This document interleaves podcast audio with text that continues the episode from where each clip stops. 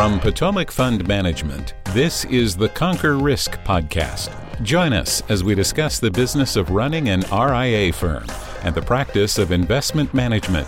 And now, our hosts. All right, welcome to today's Conquer Risk podcast. Today's topic is, is quite frankly, uh, why the media is not your client's friend. We think that's a, a an important topic. Um, and it was brought to my attention uh, by a good advisor in Dallas. We were having lunch, and he said, "Look, this is something that that he does on a routine basis. Is uh, for him, it was picking on Money Magazine, and he would buy the issue every year. It would have the best stocks to hold long term." Then do a, a presentation and show each of the previous several years and the fact that most of the stocks were different. Uh, the point is, if if the stocks were the same every year, which they should be based on the title, you know, the, the stocks wouldn't change. There's no reason for them to sell a magazine. And we think that's the basis for a good topic today. Manish, you want to talk about clickbait, a, a phrase that we use a lot? And we'll, uh, we'll dive right in. Yeah, I think if you follow me on Twitter at all, which you should, at Manish Khatta, um, I'm no I'm no fan of the media, um, uh, especially the financial media, and I, I shouldn't be so cruel because their job is not necessarily to educate or frankly even report on the news. It's to generate clicks and views to juice their ad revenue, right? And and maybe I'm overly generalizing, but the point is they have teams and teams of people that sit in a room and A/B test different links and titles and subjects and imagery to see what generates the most clicks. And that's what clickbait is. It's not necessarily providing an article that may even fit the subject line. It's about providing some way for the user to click through and get to the end result. And it doesn't matter the content of it, right? Yeah, and would you agree that, that clickbait is really it's become a more generic term? It's not just for internet clicks and links. It's really for, we can use the same same sort of heading for from a from a TV or magazine perspective as well. Yeah, I mean, this is the the you know the new age version is is clickbait and, and driving traffic right. that way. So what's the official definition? I, I, forget. I have it somewhere here. Content whose main purpose is to attract attention to get visitors to click on a link or a particular web page. Right? You're just trying to drive right. traffic, however possible. And right. so one of the biggest ones that I can't stand, and we always giggle about this. And so I pulled one from CNBC. They're becoming more of the number one clickbait offender these days.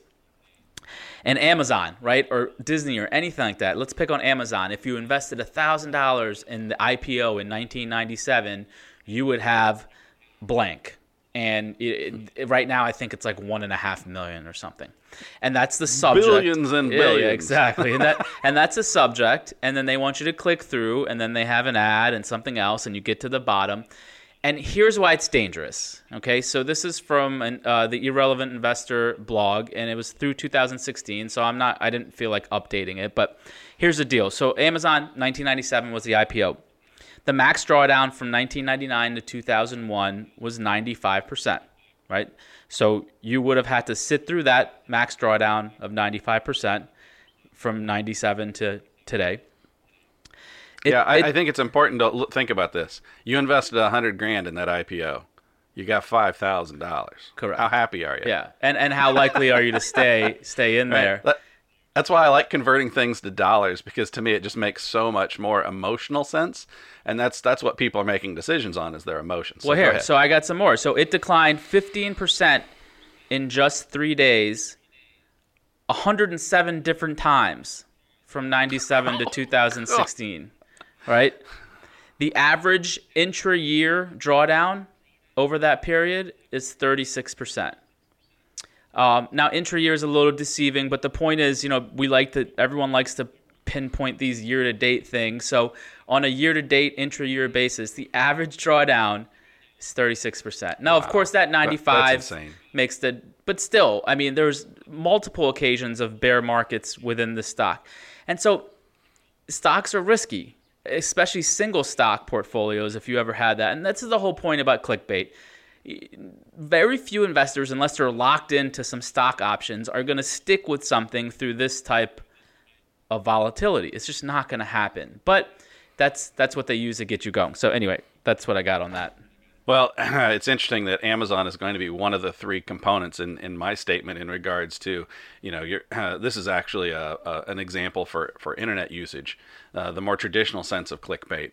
You know, Motley Fool is something that do-it-yourselfers. There, I mean, obviously they've got a huge following. It's been a very successful website, and they're giving you stock tips and investment tips all day long. well, in, in my research, I was actually started for looking for some money magazine stuff, and I came across this 2017 reference to three stocks to hold for 50 years. Right? It's Amazon, Corning, and B of I, or actually, it's Axos Financial now. And and what I thought was interesting is if these are the best three stocks to hold for the next 50 years, the uh, maximum drawdown was of the three combined is 54 percent. And, and, and frankly, like Riskalyze, which a lot of our viewers uh, and, and advisors we know use, all three are above 90. Now the S&P is only a 74 in Riskalyze. Right? As of as of yeah, as of whatever date you Re- yeah. yeah, recently. Okay. Right, recently. So so I mean think about that for a second. The best 3 stocks to give a recommendation for are 90. Well more risky than the S&P 500. Yeah. That's insane. There's not a, a very very very few people are going to hold on to that. But you know what? It sells right? Hey, oh, the best three. Here's you know here's this well, clearly you know, large also, successful organization. They must be smart, and I should listen to them. And the other thing we can bring this up in the future podcast is the Nifty Fifty. You know where they were, you know, pushing this on investors how these fifty stocks will you know will will be a, a, great core portfolio and i i want to go back and look i guarantee you know most of those aren't even aren't around and to your point i just want to point you know something out i use amazon amazon's obviously a volatile stock but you can go back and look at Disney, Coca Cola. It doesn't matter. Yep. It's still they still go through these bouts of volatility. So, anyway, sorry to interrupt you. No, no, that, no, that's okay. I, again, I just wanted to provide a real example of actual traditional clickbait. Um, so, in reference to um, uh, you, you've got some another TV example, correct? Yeah. Well, back back to my uh, CNBC. Uh, hatred, uh, Jim Cramer and you know Booyah and and you know slamming on buttons and red lights and and and so I I actually do not dislike Jim Cramer. I, I find him very knowledgeable. So this is not a Jim Cramer, you know, hatred speech here. But I think what's important for advisors to understand and to make sure their clients understand is that Jim Cramer is an entertainer. He's not an investment advisor. He doesn't manage money, I don't think anymore. Maybe for his charitable trust, but his sole no, job. I, I don't believe he is licensed any longer. Okay, his sole job is to entertain, and that's just another version of clickbait, right? So he's come right. out on record to say that the best way to invest is for the investors to choose stocks, pick the right stocks, and then know when to sell. And you know, the average investor isn't going to probably diversify among those stocks. They're probably going to pick you know the five or ten stocks they know or like, and then and then sit through those declines. And so I think it was uh, University of Pennsylvania. I got to double check that did a study, and we'll include that in the show notes where. Um, mm. You had found this for me, the, the Cramer bounce, where they went back and tracked yeah. that you know when he comes out and recommends a stock or talks about a stock, there's a three percent spike and sometimes up to seven percent for small cap stocks over the next 12 days and then it right. rescinds back to its original price. And so he does have an effect. It, you can't say that you know you should ignore him. It's in your face. It's booyah, and it does have an effect, and it's it's clickbait. Yeah, I think it's interesting that you know that that he has an effect, and what I find even more profound is the fact that that reference is in Investopedia. I mean, think about that for a second. Not that Investopedia is the world's greatest knowledge source for financial information, but for it to make it something like the Cramer bounce to make it in, in there means obviously it's it's clearly something that has been identified, talked about, researched, etc. So eh, you know, it's just a, another interesting piece. And well, here you know, one, we one more one more yeah. thing on that. I I don't yeah, you were, you weren't here back then, but in 2008 and nine, I remember sending out this video of him uh, he was getting roasted on, I think it was Jon Stewart, where, you know, prior to the financial crisis, he, you know, wasn't necessarily out there talking about it and, you know, right. urging people to calm down and the system will work. And, and Stewart was blasting him and asking him, like, how much personal responsibility do you bear? And I think his response was that, you know, listen, his he, entertainment is, is what the, the whole gig is about. Right? And once Right. again, I don't dislike him personally. I I just think that it's it's it's a load of shit when they come out there and recommend stocks. You shouldn't be able to do that in an entertainment format, you know, banging against uh, whatever voice boards and making noises and stuff. It just I don't understand. Yeah, well, you know, like anything, you know, you, you throw a little disclosure on there, and suddenly it's okay. Um, a lot, oftentimes in our podcast, what we do is is I actually lay out some groundwork first. This time we wanted to do a little bit different. We've hit on a couple of these different iterations, some examples, some definitions, and now I want to want to put some foundation underneath this. Right, when you're talking to a, an advisor is talking to a client, we want you to be armed. Right, that's part of our our process, and I think it's important to know about the Radio Act and and the Fairness Doctrine. So clear back in the late 20s, right, the Radio Act was a, a, a component where the SEC was was making the case and put guidelines in place, and this is in conjunction with the fairness doctrine that came about, in making sure that from a news perspective, everything should be fair and balanced. Basically, that's the short answer, right? You you need to provide both sides to a story, a political story, a news story, a financial story, whatever the case may be, and and you know, look, there are like anything, give somebody power, things things occur. In the late 50s, 60s, you suddenly end up with that being used uh, in the think about the, the time period right? We have communism issues um, won't go into a lot of detail there but suddenly that those rules were being used to shut people up. And and so by the time you get to the 80s right so now we've jumped from the 20s to the 50s 60s to the 80s suddenly cable companies wait what that's right. Cable companies started pushing hard against this rule because they said wait a second. We need more opportunity. We need to be able to entertain. We need to do xyz mm-hmm. and in 87 there was a major not a full repeal but a major change to the fairness doctrine.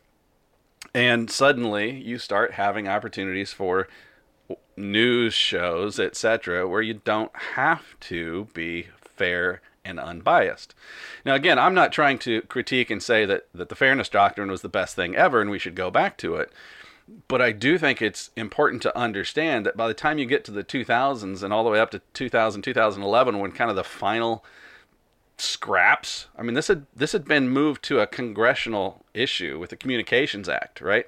So all these things have finally been removed by then, which is really not that long ago. And you have the proliferation of lots of news sources. Again, I say loosely news sources, whether it's internet, whether it's TV, whether it's magazine, where no longer is there a need or requirement to be fair and balanced well, news. Well, now that we've gotten So you gotta know past, that up uh, front. Now that we've gotten past your childhood memories from the 20s, uh, in, in in today's world, there's something that came up on Twitter the other day where the guy posted a Facebook ad from someone who, and I shit you not, was recommending, guaranteeing, promoting 50% returns. Um, how much money you can make, and you start digging in, they're not advisors, right? So to your point, there are no rules, and they can really say whatever they want. And so the argument was: is it up to the media? Is it up to Facebook to police that? But to hop on your point, it, it it's all over. In today's world, it's it's more on social media where they you can. I mean, anyone can get on there. If you're selling a newsletter, you can get on there. You don't have to register with the SEC, and you can say whatever you want, guarantee returns, and and it's dangerous. And so yeah, I this is something that advisors need to make sure their clients understand, especially uh, when it comes to some of these. And and so, what do you have any advice for an advisor that says, hey, how do you know? I obviously you guys are bringing up examples, but how can I educate clients on things to look for? Yeah, I think the the first step is really. It's funny. This this goes somewhat to my recommendation, uh, which we'll touch on more in a minute. But uh, uh, a phrase that I think holds true: and awareness is the first step to liberation. If you understand what we are talking about and the fairness doctrine and the, the, the these couple of things and the examples we've given, then take a different approach moving forward and watch some of these things. Look at some of these things with that mindset that you know what do, is there a bias present? And if there is a bias present, take a clipping, save a, an article, you know, uh, make reference to it because these are things that you can use to again educate your clients with real time or very recent, you know, material. Because again, until you until you sort of prove or validate to your clients that hey, and, and not every client is going to be this way, right? But let's face it, we all have some that spend a little too much time in front of the boob tube. And you know they're they're watching stuff, and then they're calling you and say, "Well, but I heard blah blah blah is the best thing since sliced bread." Well, so here's and you know what? So here's Stop what I that. this here's what I do. To to your point, this is I use a tool called Nimbus, and Nimbus is a Chrome Okay. extension, and you know you can take a screenshot of anything right now with any tool. But what this does is it actually takes a screenshot of an entire web page.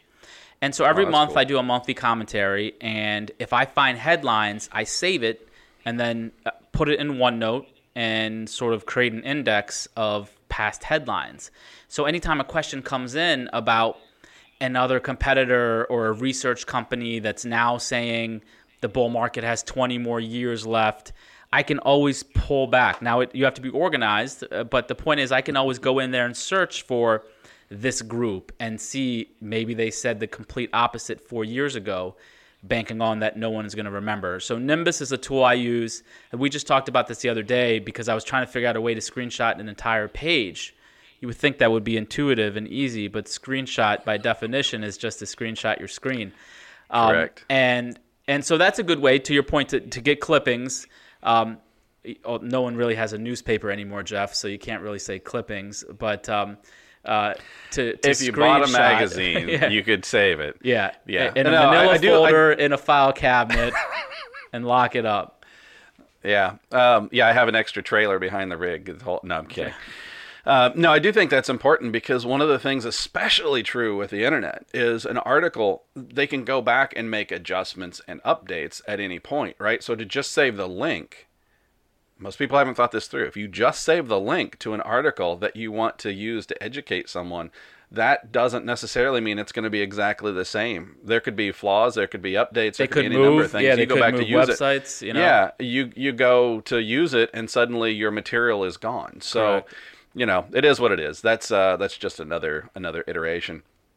But I, I think along this line, I mean, we are in the investment business, so maybe you could speak to trade signals specifically, right? This is something that again, I, I think there's there's validity in discussing. I, this really needs to be another podcast, but I'm going to talk about it real Okay. quickly here. Just We- briefly. We're in an industry where there's newsletters, there's companies who for 50 bucks a month will just send you trade signals. Inherently there's nothing wrong with that except the fact that they're not using that on actual clients. They're just sending you the signals. There's no accountability.